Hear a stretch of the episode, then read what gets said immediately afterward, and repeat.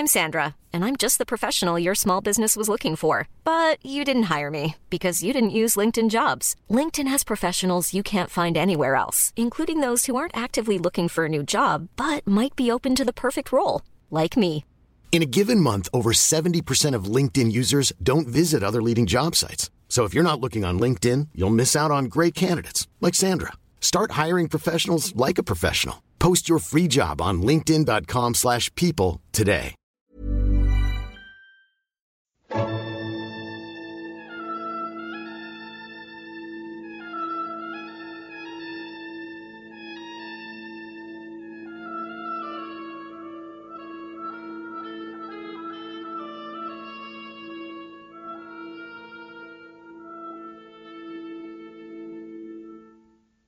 سلام، پادکست بوم قسمت چهاردهم. اینجا از فلسفه صحبت میکنیم. بالاخره کارمون رسید به ارسطو. ارسطوی بزرگ که همونطور که در قسمت‌های قبل گفتم و همونطور که قطعاً شنیدید، فیلسوفی است بسیار پرآوازه و تا سالیان سال در دانش‌های مختلف حرف اول رو در تمام دنیا میزده و در تمام مجامع علمی روزگار پیشین حرفش سرآمد بوده و نزد همگان پذیرفته بوده. ارسطو به چنان جایگاه علمی والایی رسیده که نزد کلیسا گفتهاش به اندازه گفته‌های کتاب مقدس قداست پیدا میکنه و در قرون وسطا همونطور که حاضر نبودن ذره‌ای از گفته‌های کتاب مقدس کوتاه بیان، حاضر نبودن از گفته‌های ارسطو هم کوتاه بیان. و مثلا در زمینه فیزیک یا نجوم اگر نظریه‌ای ارائه میشد که با گفته ارسطو تفاوت داشت، باید اون نظریه اصلاح میشد و اون رو نمیپذیرفتند، مثل اتفاقی که برای گالیله افتاد و این جریانی که پیش اومد که میگفتن چرا تو ادعا کردی که زمین گرده یا زمین به دور خورشید میچرخه، دقیقاً یک بخشیش هم به خاطر این بود که این گفته با گفته‌های ارسطو متفاوت بود. تمام دانش پژوهان و فلسفه پژوهان در سراسر عالم سالیان سال پای کتاب‌های ارسطو می‌نشستند و با تلاش بسیار سعی می‌کردند که مطلبی رو از اون در بیارن و توضیح بدن و تفسیر کنن تا دری از دانش به روشون باز بشه و مرجع همه اینها گفته‌ها و کتاب‌های ارسطو بود.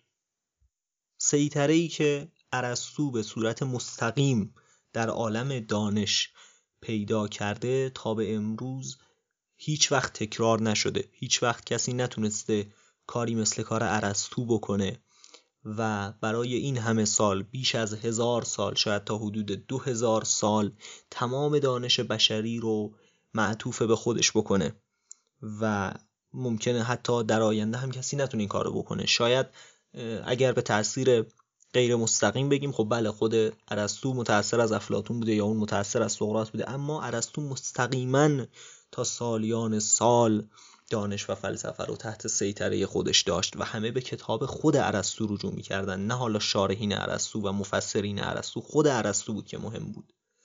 و خب نکته جالب اینجا اینه که ارسطو شایستگی این رو داشته و نبوغی که در گفته‌هاش هست و خلاقیتی که نشون داده و درهایی رو که به روی دانش باز کرده نشون میده که اینها همه از تعصب بیجا نبوده. واقعا کار عظیمی انجام داده ارسطو و آثارش قنای لازم رو داشتن که این همه محل رجوع باشن. و وقتی که سراغ دانش منطق میایم و به تاریخ علم منطق در سالیان سال نگاه میکنیم، فقط یک اسمه که میبینیم: ارسطو، ارسطو و ارسطو. تنها نامی که در تمام این سالها بر تارک علم منطق درخشیده نام ارسطو بوده و تا خب گوتلوب فرگه میاد و بالاخره منطق جدید رو پایه‌گذاری میکنه، منطق متحول میشه، بعدش فلسفه تحلیلی به وجود میاد، نمیدونم راسل تأثیرشو میذاره، ویتگنشتاین تأثیر میذاره، اما تا قبل از فرگه منطق همون چیزی بود که ارسطو وضع کرده بود و به جز تغییراتی در جزئیات هیچکس بنای دانش منطق رو نتونسته بود متزلزل کنه در حدود دو هزار سال و این یک مسئله واقعا شگفت‌آوره.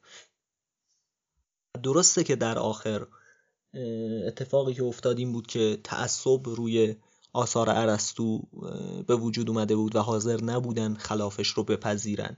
اما خب بالاخره یک بنیان محکمی بوده و میتونستن ازش مطلب در بیارن و میتونستن بهش رجوع کنن، میتونستن بهش استدلال کنن که تا سالیان سال حفظش کردن. ما وقتی مثلا به جهان یونانی نگاه میکنیم درسته اون پویایی رو اونجا دیدیم و شاید جای دیگه‌ای به اون صورت تکرار نشده باشه، اما بعد از اون هم واقعا فراتر رفتن از ارسطو و مقابله کردن با آرای ارسطو واقعا کار ساده‌ای نبوده. حالا بعدها بوده که دانش متحول میشه به واسطه مشاهدات بشر. اگر گالیله نمیتونست مثلا از این تلسکوپش برای دیدن اجرام آسمانی استفاده کنه و به وسیله مشاهده رأی ارسطو رو متزلزل کنه، با استدلال واقعا کار ساده‌ای نبود که بیان خلافش رو ثابت کنن. اون چیزی که ارسطو با دست خالی به دست آورد یک دستاورد بی‌مثال بود، یک دستاورد بی‌نظیر بود و کسی نمیتونست جلوی اون قد راست کنه. خب تا اینجا که همش رو تعریف و تمجید. اگر بخوایم باز هم تعریف و تمجید کنیم جاش هست و مطلب برای گفتن زیاد هست. دانته وقتی به عنوان یک مسیحی متعصب وقتی وارد دوزخ میشه، در طبقه اول که مخصوص افرادیه که مسیحیت رو درک نکردن و به مسیح ایمان نیاوردن اما انسان‌های خوبی بودن، در اون طبقه ارسطو رو میبینه و ازش با عنوان استاد تمام دانایان یاد میکنه و اون رو در صدر تمام فیلسوفان و افرادی که اهل دانش و خرد بودن قرار میده و واقعا ارسطو در اون زمان شایستگی این عنوان رو داشته. حالا دیگه تعریف و تمجید رو بذاریم کنار و بریم ببینیم ارسطو چی گفته که انقدر محل تجلیل و تکریم قرار گرفته گفته هاش. بذارید با زندگی نامش شروع کنیم. ارسطو در حدود سیصد و هشتاد و چهار قبل از میلاد در تراکیه به دنیا میاد. پدرش نیکوماخوس پزشک خانواده سلطنتی مقدونیه بود، یعنی پزشک فیلیپ پادشاه مقدونی. در هفده سالگی ارسطو شهر و دیارش رو ترک میکنه و عازم آتن میشه تا بره به آکادمی و پیش افلاطون فلسفه یاد بگیره. تا بیست سال بعد که افلاطون از دنیا میره همونجا میمونه و همچنان به درس گرفتن پیش افلاطون ادامه میده. بعد از درگذشت افلاطون ارسطو آتن رو ترک میکنه و مدتی به سیر و سفر میپردازه تا اینکه توسط فیلیپ پادشاه مقدونیه به اونجا دعوت میشه تا پسر فیلیپ رو تعلیم بده و تربیت کنه. این پسر چه کسی بود؟ اسکندر کبیر. اسکندر در اون زمان سیزده ساله بود و تا زمانی که دیگه جایگاه پدرش رو گرفت و به دنبال کشورگشایی و فتوحات خودش رفت تحت تعلیم ارسطو بود.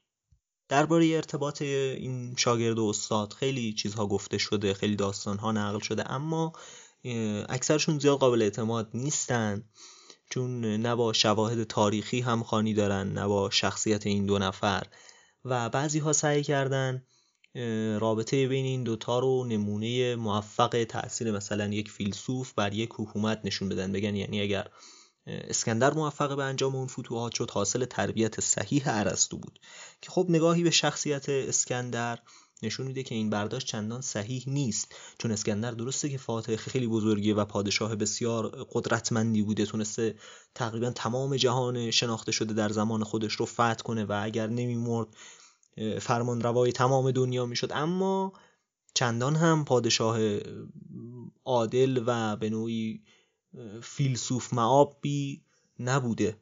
مثلا هگل یکی از کسانیه که یک همچین برداشتی ازش کرده و گفته فتوحات اسکندر نشانگر سیمای عملی فلسفه است. یک همچین تعبیرات خوشبینانه‌ای درباره‌اش به کار برده، اما خب همه به اندازه اون به اسکندر خوشبین نبودن و خیلی ها مثلا ازش بد یاد کردن و گفتن که انسان طماعی بوده، حریص بوده، خونریز بوده و خلاصه صفاتی که قاعدتاً پادشاهی با اون اقتدار میبایست داشته بوده باشه.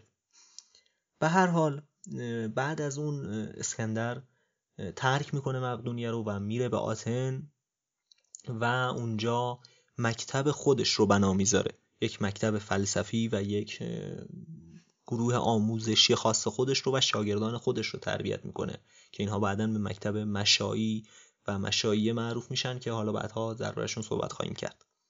بعد از گذشتن دوره اسکندر، خب میدونیم که اسکندر جوان مرگ شد و ارسطو مرگ اسکندر رو درک کرده، یعنی ارسطو بیش از اسکندر عمر کرده.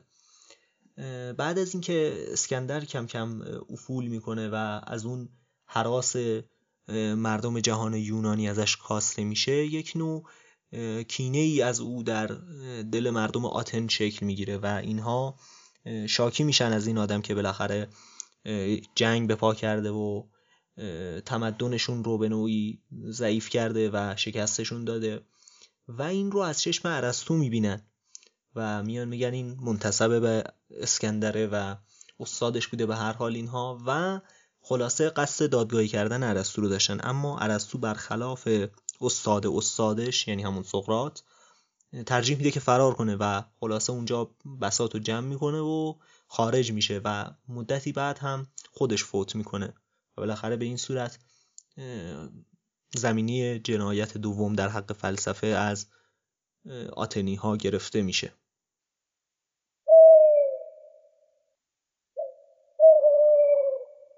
نکته درباره آثار ارسطو هم که بعد اضافه کنم، البته در قسمت های قبلم گفتم. اولا که ما آثار ارسطو، اون چیزهایی که ما از نوشته های ارسطو امروز در دست داریم، درس گفتارهاش برای شاگردان هستند و مطالب تخصصی فلسفی هستند، برخلاف افلاطون که ما اون چیزهایی که ازش در دسترس داشتیم عموماً نوشته هایی بودن که برای مردم عادی، مکالماتی بودن که برای مردم عادی نوشته بود و ارائه کرده بود و ما نمیدونیم که شاید برای شاگردان خودش مطالب رو پیچیده تر و تخصصی تر میگفته یا به شکل دیگه میگفته. اما این مطالبی که ما از ارسطو در دست داریم مطالب تخصصی و درس گفتارهای فلسفیش هستن، بنابراین پیچیده ترن و تخصصی ترن.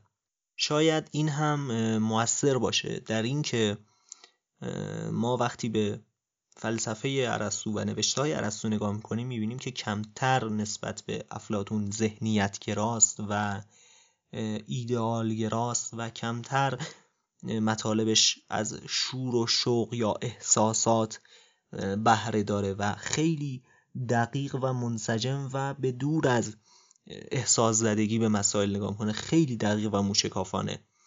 و خب البته این تفاوت در مشربشون هم هست. کلا ما وقتی فلسفه افلاطون رو نگاه می‌کنیم می‌بینیم نقش ذهنیت و ایدئالگرایی در اون خیلی بیشتره و ارسطو فلسفه‌اش هم موشکافانه است و اما طرز بیانشون هم خب در این زمینه با هم دیگه فرق داره.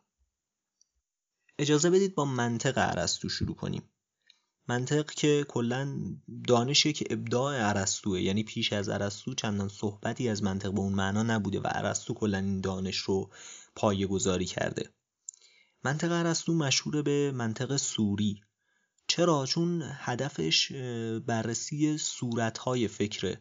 میخواد یه چارچوب برای فکر کردن تعیین کنه، اینکه ما چطور بفهمیم فکری که داریم میکنیم درست پیش میره یا نه، یا اساساً به خطا رفتیم و چطور بفهمیم که استدلالی که ارائه کردیم درسته یا اصلاً بی‌معنی، مغالطیه و دچار سفسطه شدیم. پس این اون منطقیه که ارسطو وضع میکنه.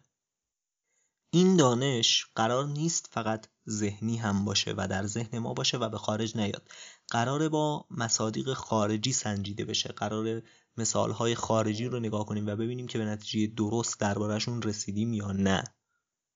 خب ما چطور میتونیم به شناخت برسیم و چطور میتونیم بفهمیم شناختی که بهش رسیدیم و راهی که رفتیم درست بوده یا نه؟ به عقیده ارسطو یک اصول اولیه‌ای وجود داره که اینها رو ما نمیتونیم درشون شک کنیم، یعنی اصلا شکی در اینها وجود نداره، به هیچ وجه هیچ راهی وجود نداره که کسی اینها رو نپذیره. پس اینها میتونن برای ما اصل اولیه باشن و ما به اینها تکیه کنیم. مثلا چی؟ مهمترین مثال این اصل عدم تناقضه، یعنی یک چیز در این حال نمیتونه اینطوری باشه و نباشه همزمان. مثلا چی؟ من نمیتونم همزمان اینجا باشم و همزمان اینجا نباشم. من نمیتونم انسان باشم و همزمان انسان نباشم. این قاعده اصل عدم تناقضه. اینطور بیانش میکنن که اجتماع نقیضین، یعنی دو تا چیز که با هم دیگه تناقض دارن، محاله، امکان پذیر نیست. این به نظر ارسطو مهمترین پایه برای شناخت ماست. خب ما یک سری اصول مسلم مثل این وقتی داشته باشیم، به علاوه حتی حواس، حتی محسوسات، چیزهایی که میبینیم، میتونیم بر اساس اینا یک سری حکم‌هایی بکنیم و دایره دانشمون رو گسترده‌تر بکنیم. و ارسطو میاد شکل ارائه میده برای استدلال ارائه کردن. این خیلی مهمه و یکی از مهمترین خلاقیت‌های ارسطو بوده. به این شکل‌ها چی میگن؟ اشکال قیاسی میگن. یعنی به چه صورت؟ مثلا این عبارت رو در نظر بگیرید: سقراط آدمی است، هر آدمی فانی است، پس سقراط فانی است. در اینجا ما یک کلمه مشترک داشتیم که در دو عبارت اول تکرار شد و در سومی ما کنار گذاشتیمش و اون چی بود؟ آدمی. ما از کنار گذاشتن این آدمی تونستیم دو تا عبارت رو که در این دو مورد مشترک نبودن به هم برسونیم و ازش به یک نتیجه بگیریم: سقراط فانی است. به این شیوه میگن قیاس و این یکی از اشکال قیاس بود. و سقراط و دیگر منطقیین تونستن بعدها با آزمایش عبارات مختلف، این که ببینن کدوماش جواب میده و کدوماش جواب نمیده، شکل‌های مختلفی براش درست کنن و اشکال نتیجه بخش دیگه‌ای در بیارن. مثلا چطوری؟ مثلا میتونیم بگیم هیچ انسانی نامیران نیست، هر ایرانی انسان است، پس هیچ ایرانی نامیران نیست. میتونیم بگیم هر انسانی عاقل است، برخی از جانوران انسان هستند، پس برخی از جانوران عاقلند. ارسطو و پیروانش برای این نوع استدلال، یعنی برای قیاس، شأنیت زیادی قائل شدند و معتقد بودند که هر نوع استدلالی که ما به کار میبریم اگر درست تبیین بشه میشه به این شکل در بیاد و شکل درستش همینه. برای اینکه بتونیم یک استدلال رو به شکل منطقی در بیاریم باید به این شکل درش بیاریم. و حالا ممکنه از چند مرحله به وجود اومده باشه یک استدلال، یعنی مراتب مختلفی طی شده باشه تا به نتیجه رسیده باشه، اما میتونیم همشون رو پشت هم بچینیم و نهایتاً به این اشکال درش بیاریم. اما این شیوه خالی از اشکال هم نبوده و با به وجود اومدن منطق جدید به این شیوه اشکالاتی هم شده. یعنی چی؟ یعنی مثلا یکی از ساده ترین اشکالاتی که ما میتونیم به این بگیریم اینه که نقش شیوه استقرار رو در این نادیده گرفتن. استقرار نقطه مقابل قیاس در منطقه. یعنی ما به جای اینکه سعی کنیم به اشکال مختلف استدلال قیاسی برای خودمون درست کنیم، بریم موارد رو ببینیم. مثلا میخوایم ببینیم سقراط فانیه، خب بریم ببینیم سقراط میمیره آخرش یا نه و به نتیجه برسیم دربارش. اگر میخوایم ببینیم انسان ها فانیان، چرا استدلال قیاسی بچینیم؟ نگاه میکنیم ببینیم انسان ها میمیرن آخرش یا نه. و نکته در همین جاست. ما از کجا نتیجه گرفتیم که هر آدمی فانی است که این رو به سقراط ربط دادیم و ازش استدلال ساختیم؟ ما با دیدن مرگ آدم ها به این نتیجه رسیدیم. این اشکالیه که بعدها منطق جدید به این گرفته. یا مثلا در همون شکل فرض کنید مثالی که راسل میزنه، مثلا میگه هر یونانی آدمی است، هر یونانی سپید است، پس بعضی آدمی سپید است. خب این در صورتی صادقه که اصلا یونانی وجود داشته باشه. اگر ما بگیم هر کوه طلایی کوه است، هر کوه طلایی طلاست، پس بعضی کوه ها کوه طلا هستند، این صحیحه، اصلا ما کوه طلا در خارج داریم. خب نتیجه این استدلال نمیتونه درست باشه و فقط ذهنی میشه، در عالم خارج واقعیتی پیدا نمیکنه و فایده ای نداره.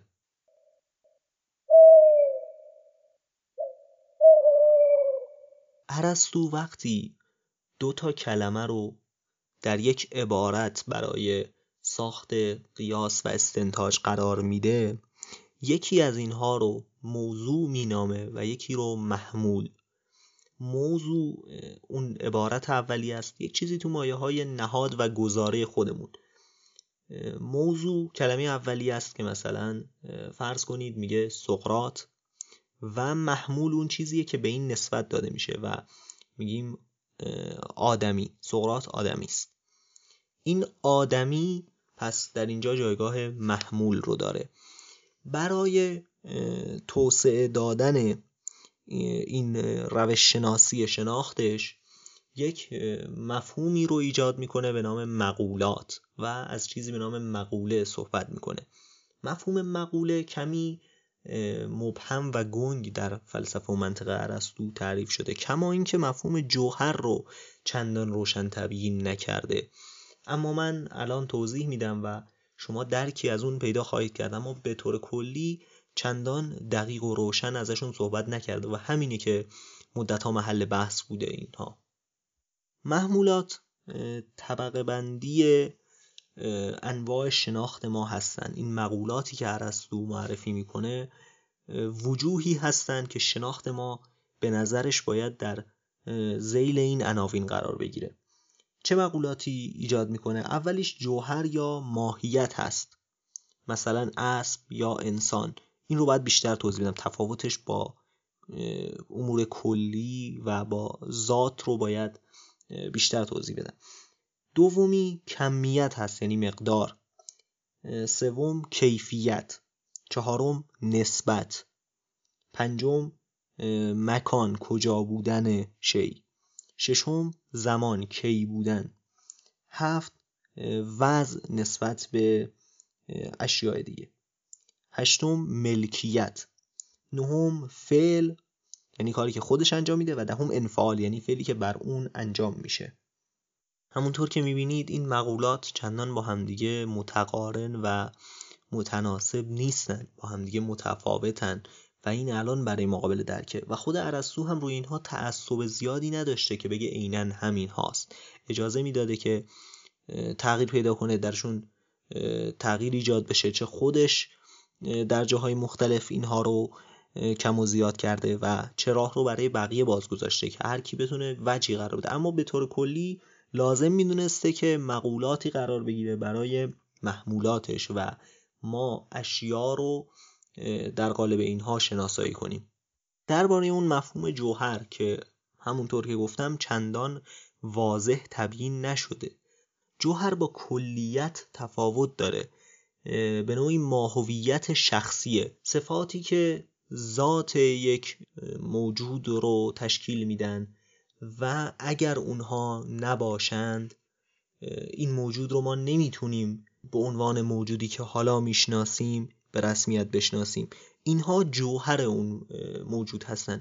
در این حال به این معنا نیست که کلیت اینها، مشترکات اینها رو در بر میگیره، میتونه در هر مورد شخصی باشه و به نظر میرسه این مسئله یک مسئله زبانیه و بعدها به نوعی وارد حیطه مابعد و طبیعه شده.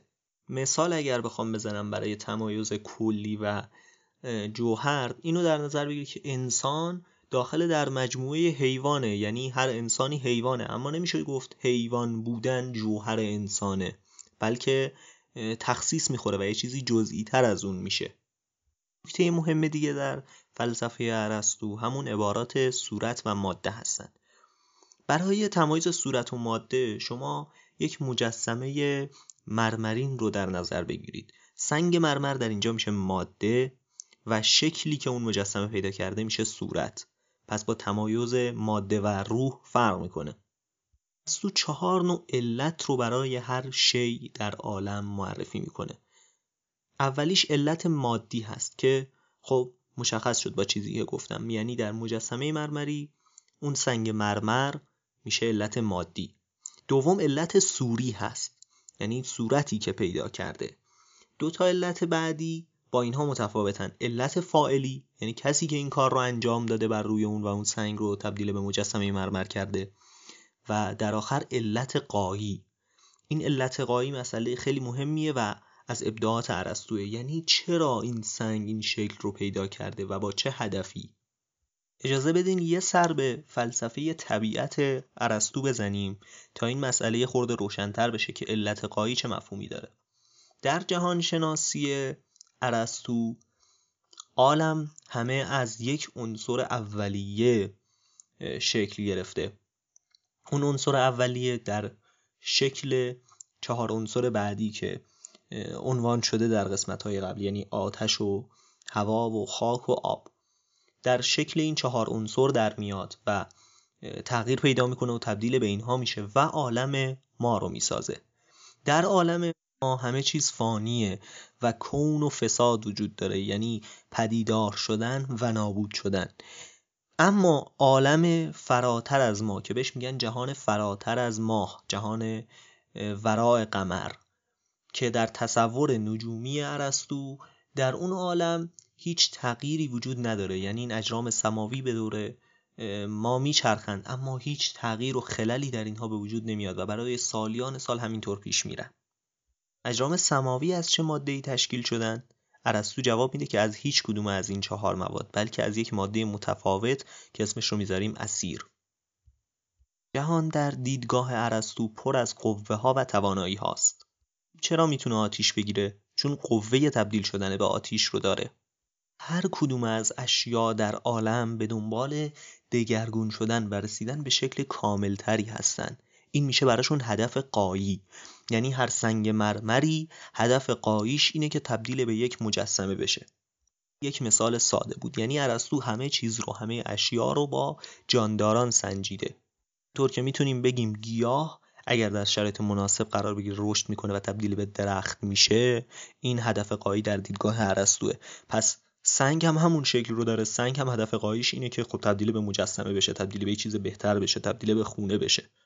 صورت در دیدگاه ارسطو از ماده فراتره، چون ماده یک چیز خامه اما صورته که اون رو به درجه بالاتر و به کمال میرسونه.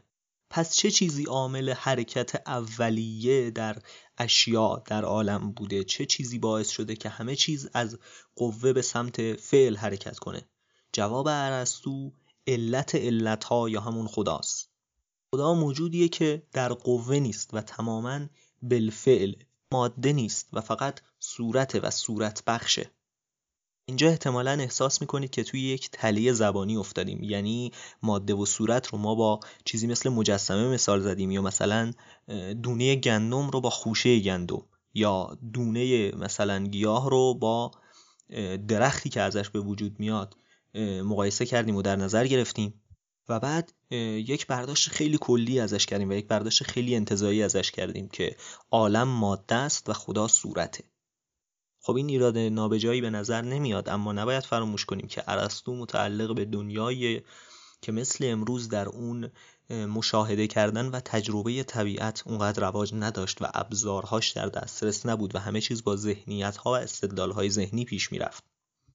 و ارسطو اصلاً احساساتی با اینها برخورد نمی‌کنه و مسائلی که بیان میکنه همشون طبق استدلال‌هایی در قاموس خودش هستن و در نهایت وقتی که به این خدای خودش میرسه و وقتی که یک چنین خدایی رو به عنوان فعلیت بخش عالم میشناسه، حاضر نیست حتی با این خدا برخورد احساسی کنه و مثلا برخوردهای دینی که اون زمان نسبت به خدایان وجود داشته رو نسبت به این خدا داشته باشه، بلکه میگه حتی دوست داشتن این خدا چندان داره معنی به نظر نمیرسه طبق نظر خودش. چرا؟ چون که خب خدا داره با قوانین خودش پیش میره و عالم رو طبق قانون از پیش تعیین شده پیش میبره و قرار نیست که چیزی با خواسته ها و امیال ما تغییر بکنه و وقتی که همه چیز روی چرخ دنده های خودش حرکت میکنه جایی برای میل ما باقی نمیمونه. یعنی در نهایت ارسطو یک ارتباط عابدانه با خدای خودش برقرار نمی کنه، بلکه یک نگاه خیلی منطقی بهش داره و اون رو به صورت تنظیم کننده قواعد جهان می بینه، نه خدایی شبیه خدای ادیان مثلا. این قسمت رو همینجا به پایان می بریم. منتظر قسمت بعد باشید. در قسمت بعد بیشتر از ارسطو صحبت خواهیم کرد. روزگار خوش.